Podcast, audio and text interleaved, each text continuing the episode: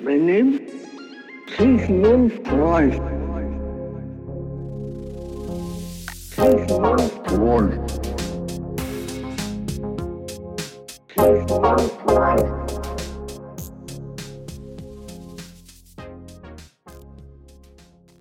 Добро пожаловать на сеанс массового гипноза. Мы начинаем, начинаем. Друзья, всем привет! В эфире выпуск подкаста «Фрейд бы одобрил». Сегодня у нас э, в эфире гость. э, Мы его представим чуть позже. А Могу сказать, что за микрофонами находится Дмитрий Перин, ведущий подкаста и пациент-эксперт, а по ту сторону экрана э, Акатов Денис, психолог, телесно-ориентированный трансперсональный тран- трансперсональный психотерапевт, ведущий психологических тренингов и групп, который работает с 2015 года. Также к нам сегодня в студию пришел гость. У нас на эфире Рома. Рома, привет. Йоу, самцы и самочки, всем привет! С вами Громов Роман. Вечер в хату. Привет, привет.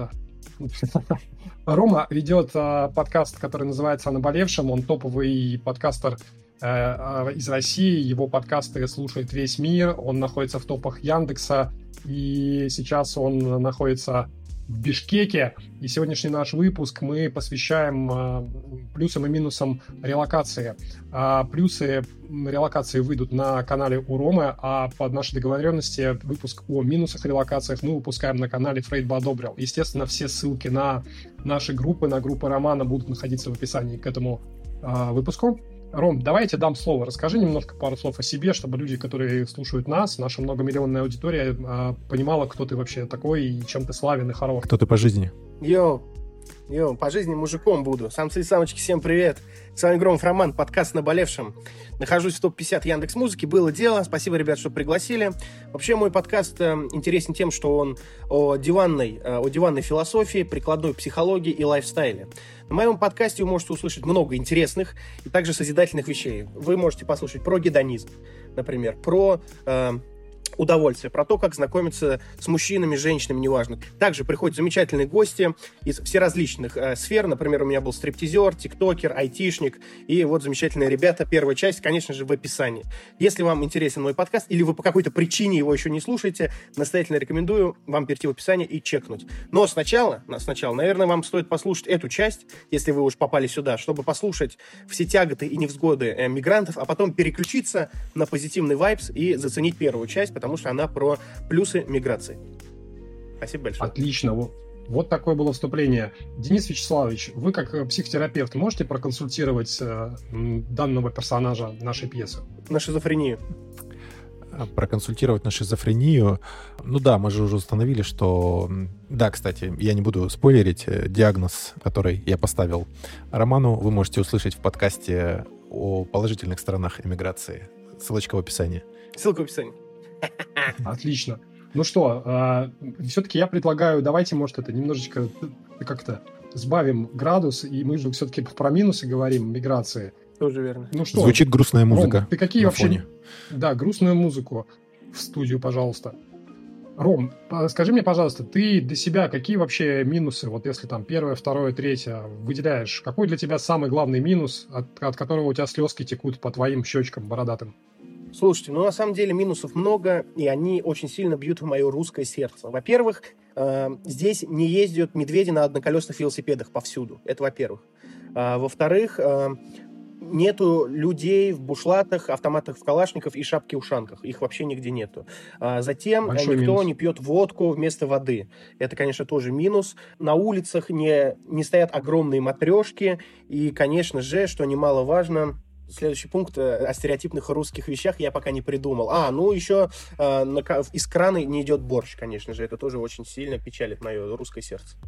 Подожди, больше уже украинский, насколько я помню. Ты прошел я провер- не буду проверку, прошел, это Дмитрий. уже это нарушение конституции, я полагаю, я не буду это комментировать. Я, Чей треб- борщ? я требую адвоката. Я прям представляю, как Нью-Йорк Таймс приезжает и говорит, чей борщ? Давайте, давайте все-таки по- немножко посерьезней э, по- попробуем по- построить наш диалог, хотя вот я не знаю, мы что-то тут э, прям сложно нам будет. Ну давайте, я, пожалуй, начну.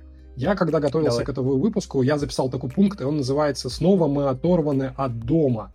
И этот пункт как раз по поводу того, что, ну, когда ты уезжаешь в другую страну, и зачастую это происходит очень внезапно, то ты вдруг понимаешь, что рядом-то, по сути дела, нет ни старых друзей, нет семьи, нет близких людей, и это печалит, потому что по душам поговорить э, с людьми, которые находятся рядом с тобой, очень сложно. Вот, потому что, ну, по крайней мере, вы с ними знакомы-то не очень как бы давно, да, а все-таки по душам поговорить это, как правило, с теми, кто с тобой знаком давно, и ты доверяешь этому человеку, и можешь быть с ним тем, кем ты являешься, вот. Такой вот первый пункт, который я предлагаю вынести на совместное обсуждение. Что вы думаете по этому поводу? Я могу сказать, что, знаете, все, конечно, конечно, все зависит от восприятия. Если вы, например, послушаете первый выпуск, который был на подкасте «Наболевшем», ссылка на который находится в описании, вы можете любой а, плюс, допустим, интерпретировать как минус, как и любой минус интерпретировать в плюс. Например, вот а, что касается старых знакомых, людей, друзей, это, конечно, все очень давит, все очень давит. И э, зачастую даже какие-то видеозвонки не могут э, восполнить ту утрату в сердце, которая присутствует ты узнаешь в, в какой-то момент, что не, не, ну, конечно, ты не можешь себя по-настоящему одиноким назвать, э, но тем не менее какое-то одиночество ты можешь чувствовать. И вот в этот э, самый момент ты начинаешь задумываться о всецелостном состоянии себя как личности, о суверенитете своего сознания. И если какая-то брешь есть в этом, то, конечно, будет тяжело. То есть э, отсутствие близких, оно же не прямое. То есть сейчас письма, благо, не надо писать, а можно позвонить. Но зачастую и этого не хватает. То есть банально, если твоя девушка или твой парень, твой муж, жена, они как-то можно, можно придумать все, что угодно по видеосвязи, от э, разговоров по душам до совместной пьянки и секса по видеосвязи, то банально обнять человека невозможно. И это, конечно же, безусловно, печально, потому что обниматься круто. Да, обнимашки вообще рулят. Денис, а ты еще как-то будешь комментировать то, что мы, этот, кроме того, что обнимашки рулят, и что-то сказать?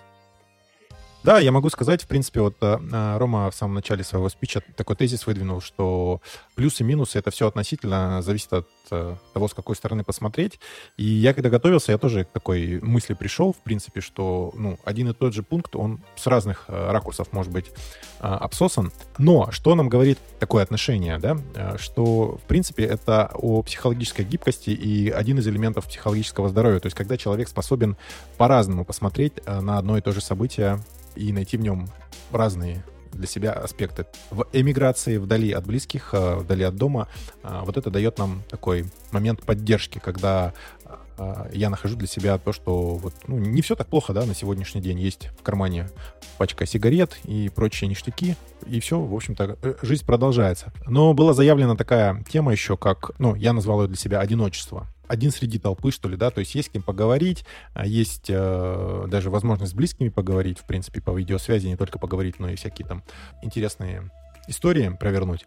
Но нет телесного контакта, а потребность в телесном контакте, она, ну, можно сказать, базовая, потому что, например, а, младенец, весь его язык — это язык прикосновения, это наш базовый язык, базовая наша потребность в телесном контакте, и, к сожалению, вот э, никакими современными онлайн-средствами она не может быть удовлетворена, Поэтому, если какие-то собираются у вас там тусовочки, ребята, танцевальные, а, какие-то, может быть, э, что-то в эту сторону, да, то есть где можно человека потрогать, все, кто нас слушает из-за рубежа, в общем, смело двигайтесь туда, да, танцевальные, массажные вечеринки, еще что-то.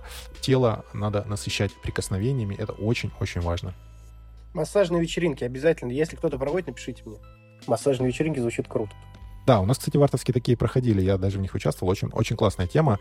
Возможно, если я в какой-то момент покину э, Россию, то займусь организацией таких мероприятий, не знаю, в Бишкеке, а может быть еще где-то. Пишите в личку. Реклама на рекламе пошла. Да, нативная. Да ты, я смотрю, такой трогательный, трогательный человек просто вообще. Я, кстати, хотел добавить к тому, что вот мы сейчас а, обсуждаем, да, какие-то минусы, и такая есть мысль, что на самом деле минусы становятся задачами, тогда, когда попадает вот эта вот тревожность текущего момента, когда ты только-только переезжаешь и тебя очень сильно накрывает какая-то тревога. Кстати, мы записывали пару выпусков назад выпуск по поводу того, как бороться с тревожностью, да, и вот в таком военное время, назовем это так, если будет желание, послушайте. И как раз хотелось бы перейти вот на эту тревожность, на эту тему, потому что, и, на мой взгляд, есть определенный такой минус очень сильный, что ты оказываешься в ситуации, когда ты не знаешь, что будет в будущем, ты не знаешь, что будет с тобой, с твоими близкими, там, не знаю, да что ж там, со страной, там, да, ну вот э, такие моменты. И эта тревога, она начинает очень сильно влиять на твои какие-то действия. И если ты не, не можешь с ней справляться, то тебе начинает реально рвать колпак, ты улетаешь в какую-то просто в пучину страха. Я сталкивался с такими моментами. Ром, ты как вообще по поводу тревожности? Тебя накрывало, когда ты переехал только-только? Так, а матом можно ругаться на подкасте? Можно. Конечно, давай. Ага, смотрите, я, в общем, выработал для себя систему хуемрази, вот, и э, моя теория говорит о том, что э, твоя тревога, я позволю себе не психологические термины, поскольку образования такового не имею, и хочу сказать, что все твои тревоги зависят от того, насколько ты вот мразь по жизни. И если ты имеешь такое благородное чувство, как любовь, то ты будешь переживать за своих близких, которые, допустим, остались там. Если ты любишь свою страну, например, да, мы не говорим о конкретном государстве, о флаге, о людях, а, ну, знаем, это просто страна, да, не будем политические термины использовать.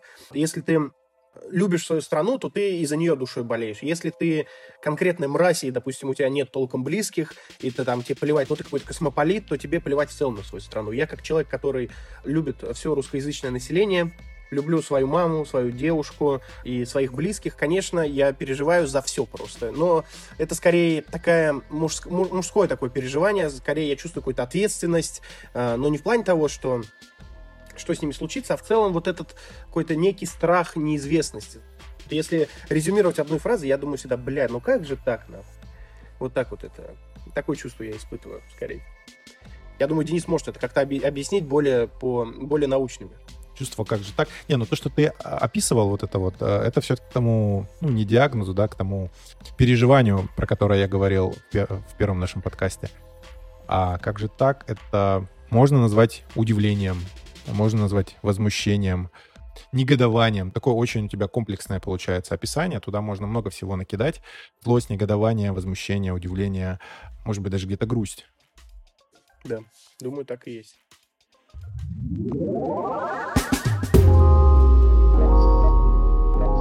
Вы слушаете подкаст «Фрейд бы одобрил». Фрейд бы одобрил. Хорошо, а, то есть мы поговорили немножечко по поводу тревожности, которые испытывают люди, которые вот так внезапно взяли и уехали, а, а может быть даже и не, не внезапно, но просто уехали, да, и оказались в другой стране. И я, кстати, как раз хотел затронуть еще тему, тоже, на мой взгляд, очень такой серьезный минус, он называется неопределенность. На мой взгляд, если посмотреть вообще на жизнь как таковую, то люди постоянно строят вокруг себя четкий и понятный мирок, который убирает вот эту вот неопределенность и снижает степень хаоса вокруг них. А сейчас, когда ты условно собрал вещи все там в один день, купил билеты и уехал куда-то на, в другую страну, уровень неопределенности, он резко возрастает. Ты становишься такой, знаешь, словно голый, у тебя ничего нету. И ты вот весь твой привычный вот мирок, который был вокруг тебя, он резко разрушился, его так, как карточный дом, его так, фу, подуло ветром, все сдуло, и ты все, ты оказался как бы совершенно голый. А король-то голый, как в одной там сказочке говорилось. Я считаю, что это тоже очень большой минус, потому что мы, как люди, которые там условно там сначала пошли в детский садик, потом пошли в школу, потом пошли в университет, потом пошли на работу, мы всегда двигаемся по какой-то социальной программе.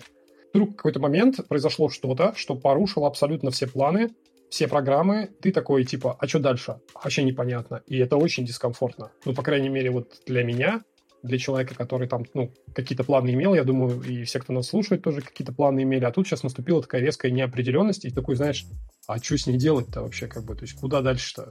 Ипотеку ты, как бы, смысла брать нету. Я, кстати говоря, тут недавно читал статистику, что в России резко снизилась выдача ипотечных кредитов, люди просто ну, не понимают, зачем их брать, как вообще их отдавать потом, потому что ипотека всегда длинный какой-то проект. Вот это поворот. Вот, а, вот внезапно, да. Да, и по сути дела получается так, что мы оказались вот, э, вот в этом состоянии неопределенности. Что вы можете прокомментировать по, по, по этому моменту? Так, ну я позволю себе слово, конечно. Во-первых, нужно сказать, что местами нам повезло в плане того, что я вообще не знаю, как живут люди, которые работали, типа, неудаленно. Каким-то слесари или, не знаю, промоутеры. В плане вот этой движухи я знаю одного парня, который живет здесь сейчас, какой-то абсолютно обычный рабочий чувак, у него семья дома, и типа еще плюс ко всему этому, чем дольше ты живешь на этой планете, тем больше ты себя обременяешь чем-то. Это не в хорошем, не в плохом смысле, в плане дети, недвижимость. люди, у которых, э, допустим, вот они взяли ипотеку и вот, допустим, выплатили ее, да, вот у них есть квартира. Это вот к чему они шли несколько десятков лет. Это дети, это работа, на которой они работают. То есть был он, допустим, э, каким-то условным рабочим, стал он старшим в цеху, и тут все улетает, э, ну, в плане того, что он улетает. И вот как вот тут быть, я, честно говоря, даже не могу никакой совет кайфовый предположить э, и предложить. Только не бояться и экспериментировать, потому что в целом можно все что угодно придумать, если очень хорошо захотите, я полагаю. Вот, но неопределенность это, конечно, ужасное чувство, и в эти моменты ты с другой стороны, ты в эти моменты задаешь себе вопросы какие-то фундаментальные. И если ты не тряпка, то ну, получаются какие-то ответы, которые могут в целом все разрулить. Денис? Попробую это все а, собрать. С точки зрения психотерапевтической теории вы говорите о неопределенности, да, что переехал, и все стало непонятно. Было понятно, стало непонятно. Пункт номер ноль, что мы об этом говорили там в предыдущем нашем подкасте, что э, релокация, миграция, переезд, как бы это ни называли, это очень сильный стресс. С чем он связан, что вот как раз-таки все меняется. У нас был устоявшийся какой-то мирок наш, да, то есть у нас работа, на которую мы ходим там или не ходим, да, то есть, ну, коллектив, вид деятельности. У нас есть э, среда обитания, климат, квартира, какой-то быт, язык, культура, которая нас окружает, еда. Все понятное предсказуемое. Вот это снижает, в принципе, такой базовый уровень тревоги, который всегда с нами есть. И тут мы меняем место, где мы находимся, и просто вся вот эта тревога э, экзистенциальная, она пышным цветом расцветает. Помимо того, что э, нет опоры на внешние какие-то истории, для многих встает тема идентичности. То есть э, меняется ответ, либо его еще нет, ответ на вопрос, кто я в этом всем. То есть непонятно, где я, непонятно, кто я. Это очень сложное испытание, конечно. То есть в этом плане те, кто решаются на переезд, скажем так, ну, планируют это, да, более такое обдуманное, взвешенное решение, им вот этот момент пройти проще. Когда же, как сейчас, э, все так очень спонтанно, да, вжух, и случилось, я как бы очень э, сопереживаю таким ребятам, потому что удаленщикам, наверное, проще, да, ответить на вопрос, кто я в плане хотя бы профессиональном. Но это же ответ не только на вопрос, кто я ну, там, по профессии. Вот я начал э, там, фразочку такую бросил, ты кто по жизни, да? А, я не просто так ее э, шутки ради вставил. Это была такая продуманная психотерапевтическая манипуляция. Подумайте, кто вы сейчас, кто вы были до, ответ, и кто я сейчас, не как профессионал какой-то и чем я занимаюсь, а в целом такой более широкий вопрос и более широкий ответ. И я не призываю прямо сейчас ответить, потому что это очень, это, можно сказать, фундаментальный вопрос для человека. Где-то примерно, ну, по разным оценкам, от полугода до двух лет может уйти на такое устакан... устаканивание этого всего. Но в чем важность а, вот такого внесения этого вопроса, в принципе, в поле? В том, что чтобы оно не где-то фоном висело и дополнительную тревогу вызывало, а в том, чтобы посмотреть на это, признать, что такая история, такой вопрос существует, и потихоньку-потихоньку в эту сторону двигаться. Это облегчает период адаптации, снижает стресс. Вот такая вот история. Рассказ, это рассказ о том, как мы стали землянами. Да, Денис, а слушай, а вопрос, ну давай тогда уж так поконкретнее. Вот ты такую мульку закинул классную, а вот вопрос, кто я, его как надо, с утра встаешь и себе задаешь, или вечером ложишься, его себе задаешь? И как, в какой форме должен прийти ответ? И как часто себя спрашивать? Можно про эту методику рассказать поподробнее? И сколько, ты говоришь, два года, да, длится этот вот поиск ответа на этот вопрос? То есть, ну, мы, если мы сегодня начнем, то где-то за два года мы его найдем, да? Нет, а два года — это период а, адаптации на новом месте который в том числе включает в себя поиск а, ответа вот на этот вопрос, кто я в новом месте. Но если говорить про кризис идентичности, не про кризис переезда, а про идентичности, то там до 5-7 лет может продолжаться эта история. С этим в том числе связано, почему люди, например, а, учатся ну, в вузах 5 лет для того, чтобы сформировалась идентичность специалиста, нужно время. Потому что, ну, если так вот посмотреть трезвым взглядом на теорию какую-то изучить по профессии, по большинству, я не говорю там, допустим, врач, это такая сложная специальность, комплексная, но для большинства профессий современных, ну, достаточно, грубо говоря, полугода каких-то курсов таких интенсивных, чтобы вообще освоить базовую теорию и практику. Но чтобы воспринимать себя именно вот а, и транслировать в, в такое в общественное пространство, что я такой-то, я специалист, да, требуется время и состояться в этом наверное, в большей степени касается как раз, наверное, людей, которые, что называется, в мягких нишах работают, да, каких-то там коучей, психологов, прочее, потому что э, мы работаем с собой и как раз-таки своей идентичностью в том числе, такой профессиональной. Но это я немножко в сторону отошел. Ты спросил про технику, такую технологию, да, то есть как бы чего, вообще как делать, как да. часто этот вопрос задавать. Тут нет конкретной э, такой алгоритма. Я, в принципе, э, из опыта могу рекомендовать следующее. Э, вечерочком, когда садитесь уже перед сном, открыть какой-то, может быть, заметки в телефоне, на компьютере или блокнот бумажный и вести дневник, в том числе внося туда в дневник этот, свои мысли на тему, кто я сегодня. Не, не глобально, кто я вообще, а вот кто я сегодня, кто я сейчас. Постепенно у вас сформируются как э, бусинки на нитку, они будут насаживаться, и в итоге у вас а, получится такое красивое ожерелье, кто вы вообще вот, ну, комплексно. Потому что это же не только прям такое что-то один ответ какой-то конкретный и на всю жизнь. Это все меняющаяся, такая динамичная история. Поэтому вот я такую метафору с ожерельем привожу. То есть вы посмотрите потом, ну, гру- грубо говоря, там год спустя такие, о, блин, нифига, я и такой, и такой, и такой, там под разными углами. Это будет очень большая история, и разные точки опоры у вас появятся, и у вас будет, вы более устойчивы в своей идентичности будете. Это письменная практика. Что еще можно делать? Можно делать э, то, что называется арт-терапия, да, рисовать, например какую-то каляку-маляку, не пытаясь ее анализировать, я сегодня красный квадрат, не Малевича. А завтра я зеленый червяк. В этих образах вы что-то свое увидите, оно обязательно родится, просто надо это делать. Это кажется какой-то странной хренью, типа, что он несет вообще, но это работает. Слушай, у меня вот такой еще момент, я хотел тоже по поводу минусов поговорить, как раз по поводу того, что все меняется. Ну, это продолжение того, о чем мы говорили. То, что все меняется, все течет, и зачастую вот изменения, которые происходят в твоей жизни в связи с а, релокацией, в связи с миграцией, они носят такой, ну, как бы, далеко не позитивный характер. И очень часто тебе приходится действительно адаптироваться, переезжать, переезжая в новое место. Ты, например, сталкиваешься с тем, что в новом месте там, еда другая, экология другая, по-другому водят машины на дорогах, и твоя жизнь, например, в большей опасности. То есть, э, по сути дела, тебе привычки твои придется перекраивать какие-то. То есть, например, там раньше ты э, мог, например, спокойно выпить, пойти тыквенный латте, да, там не к ночи будет помянуто, вот, а сейчас его здесь просто-напросто нету. Это тоже, на самом деле, дискомфортно, это стрессово. Переезд — это всегда стресс, на мой взгляд. И стресс может принимать такой, ну, достаточно большие размеры и большие масштабы.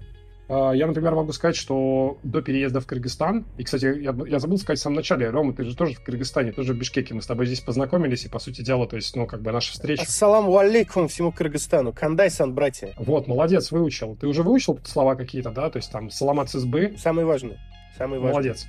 Да, и я просто хотел сказать, что, допустим, когда я переехал сюда, ну, я вот так много мяса не ел. А тут прям диета-то поменялась как бы в сторону такой мясной, потому что здесь, по-моему, мясо даже в чай кладут. А, да, такая заготовочка, опа. А, вот, я, и как, как вообще, да, можете прокомментировать вот это вот изменение уклада жизни, и ты, вот, минусы в том, что твои привычки поменялись, например, какие-то видишь здесь? Или у тебя все Слушай, ровно? ну, вообще я стараюсь хавать позитив как самосвал ебаный, но волей-неволей, как-то даже невербально, ты все равно сравниваешь все с домом. Самое прикольное, что этого никто не видит в целом, кроме тебя, если ты говоришь с местными. Например, я такой, где урны? Я вообще не доебистый в плане выживания. Я как бы в армии служил, бедно жил очень какое-то время, но в целом ты все равно как-то сравниваешь. То есть, например, вот обратная движуха, если ты, допустим, кыргыз, кыргызы постоянно на корчиках сидят. То есть ты идешь, идут две просто конфетки какие-то в платьях, и вот ты идешь, думаешь, вот это, ну, симпатичные девочки. Они идут, идут, потом такие, давай за угол. И они идут в какой-то угол, какой-то обоссанный просто, ну, не, не сильно симпатичный. Они просто сидят на корчиках и там что-то общаются. И вот он, вот, наверное, какой-нибудь кыргыз приедет в Россию, а он, ну, в Твери, где я родился, в городе в России, типа на картах сидят маргиналы в основном какие-то, ну, типа, сядь на лавочку, что ты сидишь на корче. Кыргыз с кайфом сядет, что абсолютно нормально, да, в целом, даже если мы не берем разницу культур, типа, ну, сидит на корчиках, сидит. А если ты сидишь где-то на корчиках, ты потом то ли бухой, то ли под солями, то ли какой-то странный чувак, типа, чего-то он сидит на корчиках, а тут, типа, всем по кайфу. И обратная ситуация также в том, что, допустим, мне темно на улицах, типа, я не боюсь темноты, но в целом я говорю, братан, темно. Он мне говорит, нет, в смысле темно, вот светло, фонарь есть. Это странная движуха, которую ты не можешь объяснить. Скорее из минусов то, что ты волей-неволей все равно все сравниваешь с домом, с каким-то, с какой-то зоной комфорта.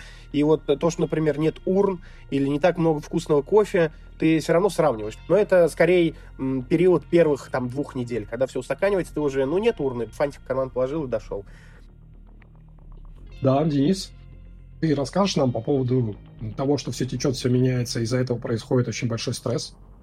Предыдущем своем спиче говорил, да, что как бы смена а, привычной среды обитания вызывает стресс. Что я могу добавить? Наверное, к этому, что, наверное, кому сложнее всего в этом всем, это людям таким перфекционистам, назовем их так, которые не любят ошибки, ни свои, ни чужие, и им сложно как бы ошибаться и, соответственно, адаптироваться, потому что адаптация неизбежно связана с э, какими-то факапами. Ты не знаешь эту среду, в которую ты вот только-только прибыл, и будут какие-то грабли встречаться. Таким ребяткам будет сложнее. У меня вопрос такой, а ты когда в своих поездках длительных за границу, когда бывал, у тебя был э, стресс, э, связанный вот с тем, что ты появился в новом месте, а там вот не так, как было раньше, и ты из-за этого, ну, переживал не самые положительные эмоции? Я такой человек достаточно гибкий в этом плане, открытый, и, э, ну, мне было довольно-таки ну, нормально. Туда обращал на что-то внимание, что вот тут вот так. Я скорее это не к недостаткам относил, а к особенностям, что, а, там у них нету урн, например, да, а, у них, короче, вот цвет вот так вот организован. О, они сидят на картах. Вот э, через эту призму я смотрел, но Китай сломал мой мозг. Это страна, наверное, единственная пока на данный момент, в которой мне было капец как непросто, потому что, ну, это прям какая-то другая вселенная, просто даже не параллельная, а какая-то перпендикулярная. И это, скорее всего, связано с, э, ну, один из моментов — это язык язык формирует наше мышление. Китайцы, они, ну, просто как-то вот, что у них там в голове происходит, это хрен пойми. Как бы такой рандомайзер всегда, что там выдаст китаец, это загадка у меня никогда не было сложности, например, ориентироваться на местности. Вот я иду, я как-то смотрю на здание, у меня есть навигатор там в конце концов, и вот я по каким-то надписям, зданиям я ориентируюсь.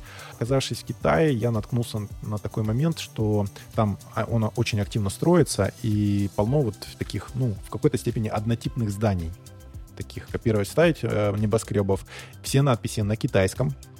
Э, глазу зацепиться не за что навигатор в телефоне почему-то стал работать через пень-колоду. Э, я связываю с тем, что Китай, вот там есть такое понятие великий китайский фаервол. То есть они прям жестко там за суверенный интернет, и, скорее всего, даже они как-то спутники блокируют, э, которые за навигацию отвечают. Потому что у меня телефон вообще, ну, то есть я в одном месте, я точно знаю, что я здесь нахожусь, он мне постоянно показывал, что я в каком-то другом месте. И мне было очень сложно ориентироваться на местности, э, эти запоминать иероглифы. Я там придумал какую-то свою систему. Смотрю, например, на надпись на здании «Человек». Ну, я просто придумал, фантазировал такое пространство для развития ассоциативного мышления. Этот иероглиф похож на человека, этот похож на какой-нибудь... Э, на жабу на, блин, на что? На лестницу. А человек ползет по лестнице, чтобы съесть мороженое круглого шара. Ну, то есть я просто там бред какой-то получался, но я таким образом эти иероглифы пытался запомнить, чтобы хоть как-то мне э, в мозгу была какая-то зацепка, в принципе, где я. То есть вот по этим надписям это просто ад был. Я настолько выматывался, плюс там еще жара, то есть э, смена климата. Я в Сибири приехал на юг Китая, э, лютая жара, у меня мозг плавится. Было очень тяжело. Первые, наверное, там месяца два я, я вообще не знаю, выживал, наверное. А потом постепенно втянулся, у меня там появились какие-то свои любимые места, маршруты, ну, освоился, короче. Вот, но было тяжело. То есть, э, если сравнивать по поездкам, я много во всякие переплеты попадал, но Китай просто вот в моем сердце и в моем, в моем мозгу навсегда в этом плане. Там, наверное, даже в мозгу что-то подплавилось, наверное, навсегда уже, наверное, да? Китайский штамм. Да, я уже не буду никогда прежним. Китай, Китай поразил мой мозг. Китай головного мозга. Поцелованный Китаем.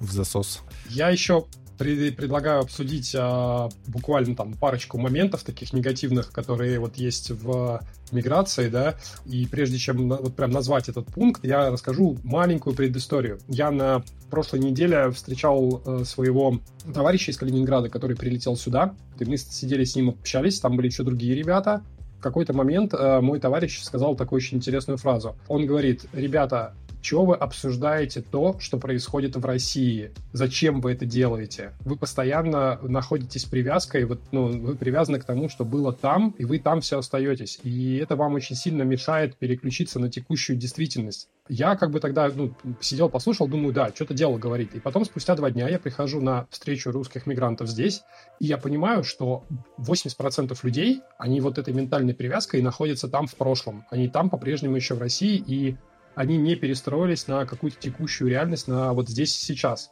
И мне кажется, что это вызывает очень много проблем, потому что люди постоянно читают новости, люди постоянно обсуждают и так далее. Вместо того, чтобы принять вот эту реальность, они пытаются цепляться за то, что осталось там. И они говорят, вот я был в Питере, а там это есть велосипедные дорожки классные, а здесь их нету, и я поэтому очень сильно грущу. А еще здесь нет таких сообществ, как есть в Питере, и поэтому я тоже грущу. И так далее. И на что я сказал, как бы, а ты не думал о том, что, типа, Питер как бы остался в прошлом, а теперь ты здесь, и надо здесь как бы попробовать отталкиваться от того, что здесь есть здесь сейчас. И, наверное, Давайте обсудим такой момент под названием «Привязка к прошлому». Тащит оттуда из прошлого и пытается вот затащить обратно. Что вы вообще можете сказать по этому поводу? Ром, ты как? Отвязался уже от прошлого? То есть ты принял до, до конца тот факт, что ты больше в Россию не вернешься? И сделал обряд по а, удалению кармических привязок. Обрезание кармическое. Ну, на самом деле, это сложный такой, сложная тема. Ну, знаете, когда, например, э, девушку бросает парень или парень бросает девушку, допустим, он велся как козел очевидный, да, то есть он ей, допустим, изменял. И что ей ну, можно посоветовать такого вот очевидного, да? Типа, забей хуй. Это очевидно, невероятно, но при этом невозможно. То есть как ты можешь э, забыть того, кого ты любил? Как, как девушка может забить хуй? Тоже верно, да. Но если мы все-таки выражаемся фигурально, или если она девушка без сюрпризов, то ей будет на самом деле сложно это сделать, потому что, конечно, легко человеку сказать «не думай об этом» это, в принципе, решит проблему, но человек живой, как и его организм, да, и нейроны вот эти, да, они же все равно привязывают. То есть ты прожил какое-то количество времени, то есть большое довольно-таки.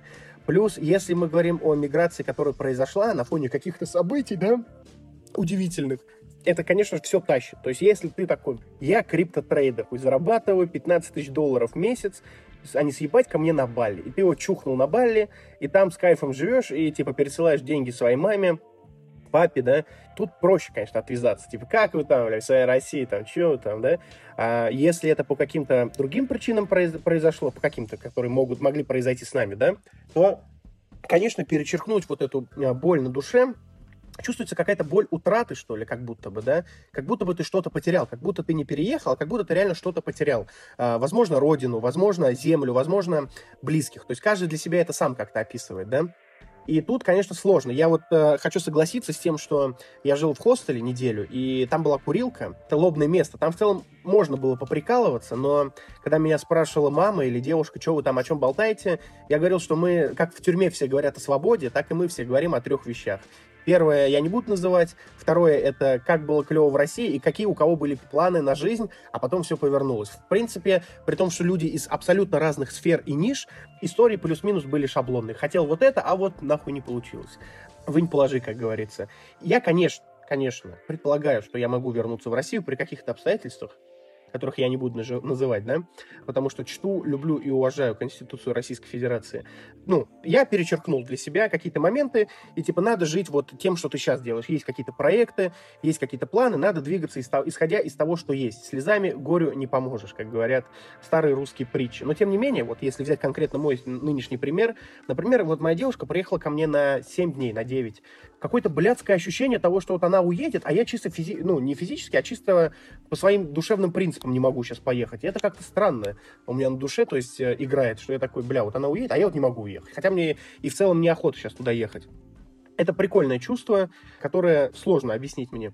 А, если говорить о думать или не думать, конечно, двигайтесь дальше, живите настоящим моментом, делайте то, что нужно делать, чтобы комфортно чувствовать себя там, где вы сейчас находитесь. Но сказать человеку, не думай про Россию или там, не думай про свою маму, странно, конечно. Мы же все живые, и это, безусловно, сложно. Может быть, есть какие-то тренинги, триггерные занавески психологические, да, я сейчас начал двигаться для тех, кто слушает аудиоверсию, тех, кто не видит видео, я сейчас начал такой легкий слалом делать трапециями, да, да, да, чтобы ты... ощутить вот эту гибкость да, Анаконду, ап- анаконда такая у тебя на Такую. видео сейчас идет. Такая. Да, легкую, легкую анаконду сейчас пустил. И я вот хотел сказать, что как-то разви- э, двигайтесь вот так вот, то есть от того, что имеете, и как-то волнообразно, то есть обходите препятствия. И что мы говорили в начале о том, что на все можно посмотреть с другой стороны, да, вы вот попробуйте, вы вот не становитесь львом, да, львом, вы вот, если вы по жизни лев, вот у вас мироощущение, что вы волк такой по жизни, да, э, не думайте, что вы волк, которого загнали в клетку, и вы теперь в зоопарке, и у вас какие-то уродливые дети тыкают и говорят, мама, смотри, это волк, а ощущайте себя как фениксы, которые переродились. Феникс, он же восстает из пепла, такой же красивой и грациозной птицей. И вот представьте в этот момент, если вам тяжело, да, и вы думаете, что вы волк в клетке, почувствуйте себя фениксом и просто переродитесь. Двигайтесь дальше. Вот такой вот совет. Мне кажется, тебе надо будет э, в ближайшее время все-таки запустить свои психологические консультации. Денис Вячеславович, пожалуйста, прокомментируйте нам тоже по поводу боли и утраты после такого замечательного и мощного спича. Спасибо, спасибо.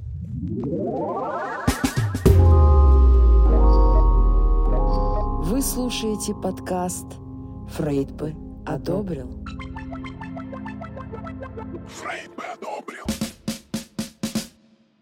Роман действительно очень так э, хорошо, ярко все описал. Я себе тут заметочки сделал, Рецептик. э, рецептик, да, выписал. Как стать фениксом? А, Кстати, про фениксов, вот ладно, с конца начну.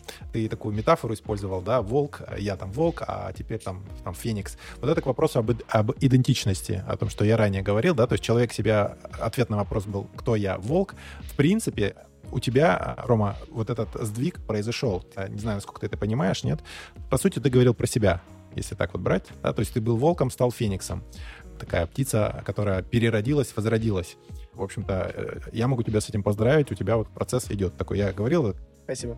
э, способность мыслить, э, обсосать э, тему с разных ракурсов — это такая характеристика психически здорового человека. Мама, я здоров. Не переживай. Да, насколько это возможно в текущих реалиях.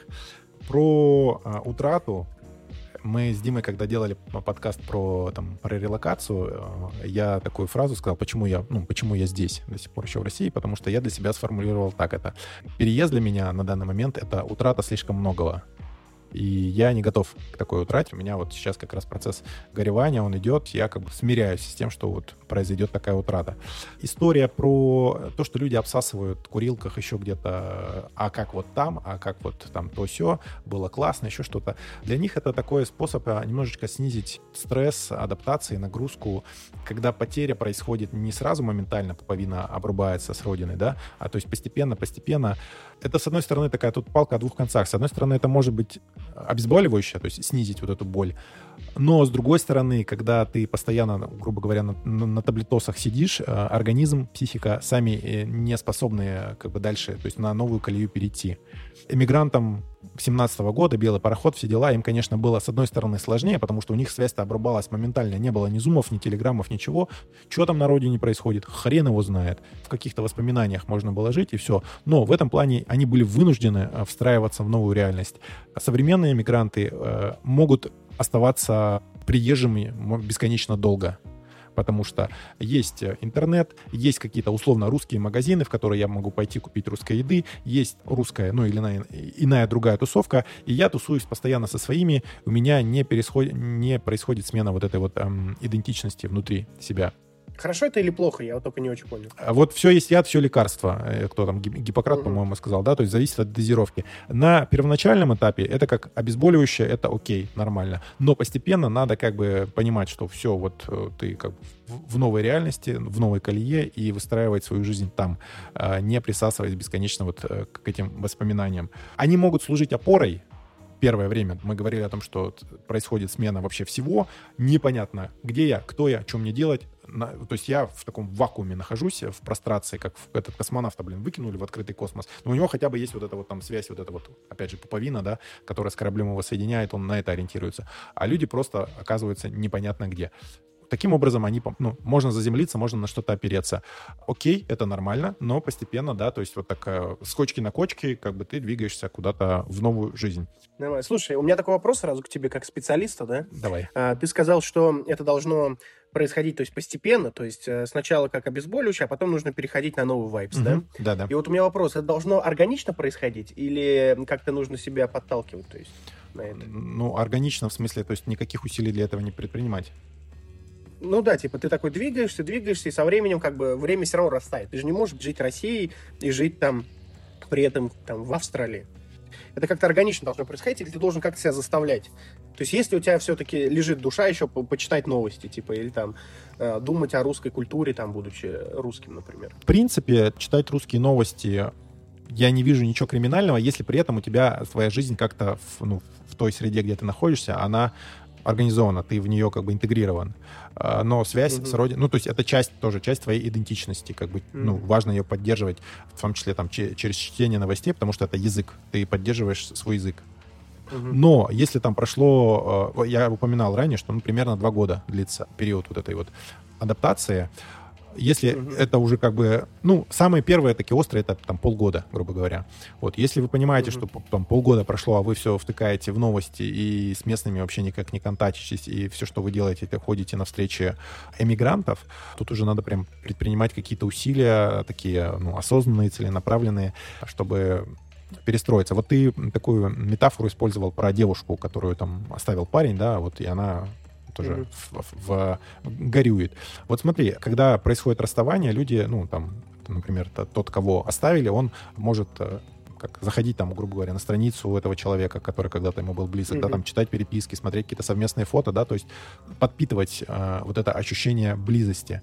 Но со временем, если как бы все в норме, это сходит на нет, появляются какие-то новые знакомства, общения, и человек переключается уже э, вот в новые отношения наверное, не совсем э, здорово и здорово, когда происходит такое вот резкое обрубание, да, там все удалить э, все фотки, в черный список занести, и там, ну, если отношения, конечно, не совсем какие-то говнистые были, да, то есть в них какая-то ценность была, тебя оставили. Вот такое постепенно, постепенное снижение накала, оно как бы помогает плавно перейти на новый рельс. Ну, адаптация. Вот, поэтому, mm-hmm. ну, да, первые полгода это нормально. А есть такой чувак, Калерва Оберг, э, канадский антрополог. Он написал книгу, а, в которой э, труд, в которой описал стадии э, э, культурного шока иммигранта. То есть там все прям популярно расписано, что, как с человеком происходит, вот этот процесс адаптации. Можете там, загуглить, почитать. Загуглим, почитаем. Это базовый труд по такой психологии эмигрантства, назовем это так. Ну, прикольно. Слушай, да, это интересно. Спасибо за рекомендацию. Я думаю, что мы в описании к этому выпуску оставим название этой книги для того, чтобы все желающие могли расширить свой кругозор. Ребята, я думаю, то, что мы сегодня уже достаточно общались. Естественно, там прям все минусы мы не, не осветили, но самые очевидные мы проговорили. Я предлагаю э, по, по, по, по, поставить лайки, подписаться по на наши каналы, традиции. которые будут в, в, в описании по старой доброй традиции, да, поставить лайки, подписаться на канал, оставить комментарий и проявить всяческую активность тем, кто нас слушал, и еще и друзей позвать, сказать, вот это такие классные парни, э, Фрейд бы одобрил, подкаст о наболевшем, Громов Роман, Денис Акатов, Дмитрий Пелин сегодня были с вами в эфире, и я предлагаю, а, опять-таки, завершить... Э, Ром, скажи нам вот на финале нашего замечательного сегодняшнего между собойчика, а, что ты вообще думаешь по поводу миграции с точки зрения минусов. Давай как-то подытожим. Тебе слово. Спасибо, спасибо, друзья, за финальное слово. Э, в общем, что бы я хотел сказать, да? Я бы хотел сказать, что, безусловно, э, минусы, они встречаются в нашей жизни, и если, вы, если мы говорим конкретно о релокации, то их, безусловно, будет много, и они будут более насыщены на наше мировосприятие. То есть в какой-то момент вы можете подумать... Все, конечно, зависит от вашего мироощущения, но в какой-то момент вы можете сказать себе, я возвращаюсь, да, но в этот момент вы должны э, ощущать не язык чувств, а язык мозга, то есть насколько это взвешенное чувство. И я всегда говорил, что э, нужно любить э, свою родину, нужно любить, нужно вообще уметь любить, да, но в первую очередь всегда нужно жить для себя. И когда вы делаете какое-то решение, э, нужно подумать, живете ли вы страной, а, или, или живете вы собой. То есть вы должны жить в первую очередь для себя. Потому что люди, которые должны жить страной, они этим профессионально занимаются, это называется политики. А, не знаю, люди из России, если слушают, знакомы ли вы с таким термином или нет. А, политики — это такие наемные рабочие, которые работают во благо страны, если кто-то не знал. Вот. А, и теперь вернемся к серьезным темам. Это так политик вот, здорового а, человека. Да, да, я просто к тому, вдруг кто-то не знал просто. А, так вот, Я считаю, что если вы э, живете для себя, да, то вы должны понимать, откуда вы едете и куда вы едете и зачем вы едете. Это вот звучало гипербанально, но если вслушаться и вдуматься в то, что я сейчас сказал, это довольно глубоко и многогранно звучит в плане того, что если абстрагироваться от каких-то моментных чувств, про то, что «ой, мне тут неудобно», «ой, мне тут страшно», «мне тут одиноко», а, вы должны думать, типа, куда вы едете, типа, зачем вы едете, спасаете ли вы свою жизнь, хотите ли вы жить лучше, да, то есть в конечном итоге что вы делаете? Нужно осознавать точку «Б», то есть где она точка Б. Конечно, наша жизнь это, безусловно, луч, а не отрезок, да? Ну, в конечном итоге это отрезок, но мы сейчас не о смерти говорим. Вот. И если мы говорим об этом луче, то вы куда-то идете, у вас есть какой-то путь, как у самурая практически. И в этот момент я считаю, что нужно быть а, более коммуникативным, и все минусы, которые встречаются у вас э, на пути, их нужно уметь а, перерабатывать в плюсы, потому что если уж мир смог пластик куда-то пристроить, то я думаю, и вы свои хотелки можете подстроить под плюсы и как-то расширить свое сознание. И только тогда вы сможете стать человеком. Ведь, как говорил Ницше, жизнь — это канат от э, человека к сверхчеловеку, а пропасть там, где животные. И чтобы стать сверхчеловеком, вам нужно преодолевать трудности. И вы можете всегда это, знаете, описать таким э, очень надменным, э, очень надменным таким, э, такой фразой, что великим людям даются великие испытания. И обременять себя, знаете, какими-то... Э, вот у меня есть подкаст «Как не сать на пизделках», и я там всегда говорю, что вы должны в хорошем смысле обременять себя какими-то терминами. То есть, что вы не можете дать заднюю, потому что вы мужчина, потому что вот я вот когда дерусь, знаете, вот я не люблю драться, но если я дерусь, я вот думаю, блин, у меня на груди... Э, набит мой полк, и типа я, я бьюсь как будто за весь полк. Или как еврейские мигранты, когда боксировали, говорили, что э, за ними весь еврейский народ, когда они боксируют. То есть вот такие вот они отчаянные. Вы должны думать о том, что ну я же художник, я же свободный человек, я должен вот э, познать мир, я должен э, стать свободным, я должен зарабатывать лучше. И вот с этим вайбом, таким надменным, если хотите, высокомерным, вы должны двигаться. И ощущая ценность самого себя, э, и обесценивая в хорошем смысле какие-то мелочи, вы сможете жить и радоваться жизни, я полагаю. Спасибо. Ура! Ты крут. Вообще, второй мощный спич за этот подкаст мы услышали от Громова Романа в ведущем подкаста Анна Болевшим. Мне хотелось сказать одну простую вещь. Я тут почему-то вспомнил такую фразу, как э, «без боли нет роста». Мне кажется, это как раз вот про то, что сейчас происходит. А, мы, когда оказываемся за пределами нашей текущей реальности, у нас а, нам кажется, что мир рухнул. Нам кажется, что все поменялось, нам кажется, что нет не на что опираться, а все то, что было для нас важно и ценно в прошлой жизни, оно исчезло, нового не появилось. И в этот самый момент происходит магия. В этот самый момент у нас появляется шанс найти точку опоры, ни во внешнем мире, ни в бесконечных квартирах, ни в бесконечных машинах, ни в культе бабла, ни в чем-то другом, а именно в самих себя, и задать себе вопрос, кто вы есть, и найти на него ответ, который устроит лично вас и будет важным только для вас. И в этот момент как раз и закаляется сталь, мы становимся лучше, мы становимся лучше и выходим на какой-то новый уровень. И вот Роман как раз говорил о том, что есть э, какая-то такая ментальная конструкция, которая позволяет держаться на плаву, а я хотел бы сказать, что есть еще некая духовная конструкция. Э, она заключается в том, что проживая вот эти состояния, мы как бы укрепляем свой дух. И как раз-таки, мне кажется, дух — это то, что и является нашим внутренним стержнем и позволяет нам э, в абсолютно любой ситуации выжить и стать лучше. И мне кажется, люди, которые пройдут сейчас этот этап, неважно, там, останутся, вернутся, наберутся этого опыта, проживут его, прочувствуют — но это будут как раз-таки те самые люди, которые одну ступеньку перейдут вот в разряд сверхлюдей. А, как говорил, по-моему, Ницше, да, если о, ну, мы все цитируем, он же говорил, что а, если мы будем пытаться стать сверхлюдьми, возможно, мы ими и не станем, но мы станем хотя бы людьми. Вот. И я на этом хотел бы закончить и передать тебе слово, Денис, завершай. Я хотел сказать Роману, что если он вдруг решит стать каким-то коучем или что-то в такую в ту сторону помогающих практик, э, я могу рекомендовать начать э, с всяких трансовых техник. У тебя хорошо получается задвигать телеги, которые прям так э, подтрансовывают, да, такое в измененное состояние немножечко вводят. Так что есть у тебя в эту сторону потенциал, в общем, мочи. Спасибо. Э, Это я так немножко подмазал, а сейчас я буду э, не соглашаться с тобой. Короче, ты упомянул Ницше э, про человек, сверхчеловек, все дела. Про животное, что как бы надо двигаться от животного, от животного к сверхчеловеку. Я в этом плане не соглашусь. Нам важны все состояния. В нас есть и животное такое биологическое, да, в нас есть и человек, лично психологическое, и есть сверхчеловек, Фрейд называл это, то есть для этих же терминов он использовал, раз, у нас, раз уж у нас подкаст Фрейд бы одобрил, мы уж вспомним его, то есть он использовал э, оно, ид для животного условного такого состояния, для э, личности он использовал э, эго для человека и для сверх сверх-я, то есть я, сверх-я и ид. Э, И все три компонента, животное, человеческое и социальное, они для нас важны. Вот стул, который стоит на трех ножках, он более устойчивый, чем тот, который на двух или на одной.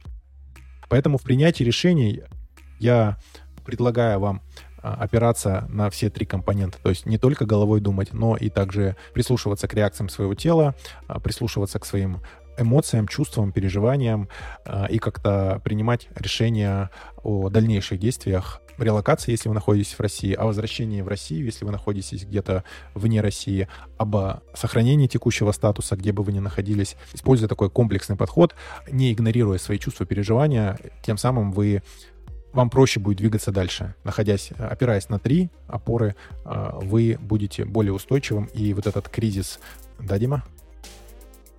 Денис, ты как настоящий психотерапевт просто обязан сейчас сказать, что если вам сыкотно, когда вы думаете о переезде, то это нормально. Да, безусловно. Э, Любые переживания, страх, э, тревога, они уместны. Э, Особенно в таких случаях. Это прям, ну, как бы ссать нормально а вообще в любых э, ситуациях. Главное, признайте себе в этом, да, то есть если вы будете вытеснять, что типа, да нет, я там типа смелый пацан, сейчас как, как рванул там, или я такая отчаянная девчуля, все получится. Ну да, скорее всего получится, но такой немножечко осадочек есть вероятность, что он останется. В общем, заключ... э, в заключение, желаю вам веры в себя, устойчивости, любви и принятия полностью себя. Пусть у вас все получится. Все ваши наме- наметки на ближайшее будущее, пускай это будет недельный горизонт планирования, да, о котором мы упоминали выше, даже в таком горизонте планирования пускай все получается, и будьте радостны. Все, спасибо. Ура! Отлично! Заканчиваем. Six months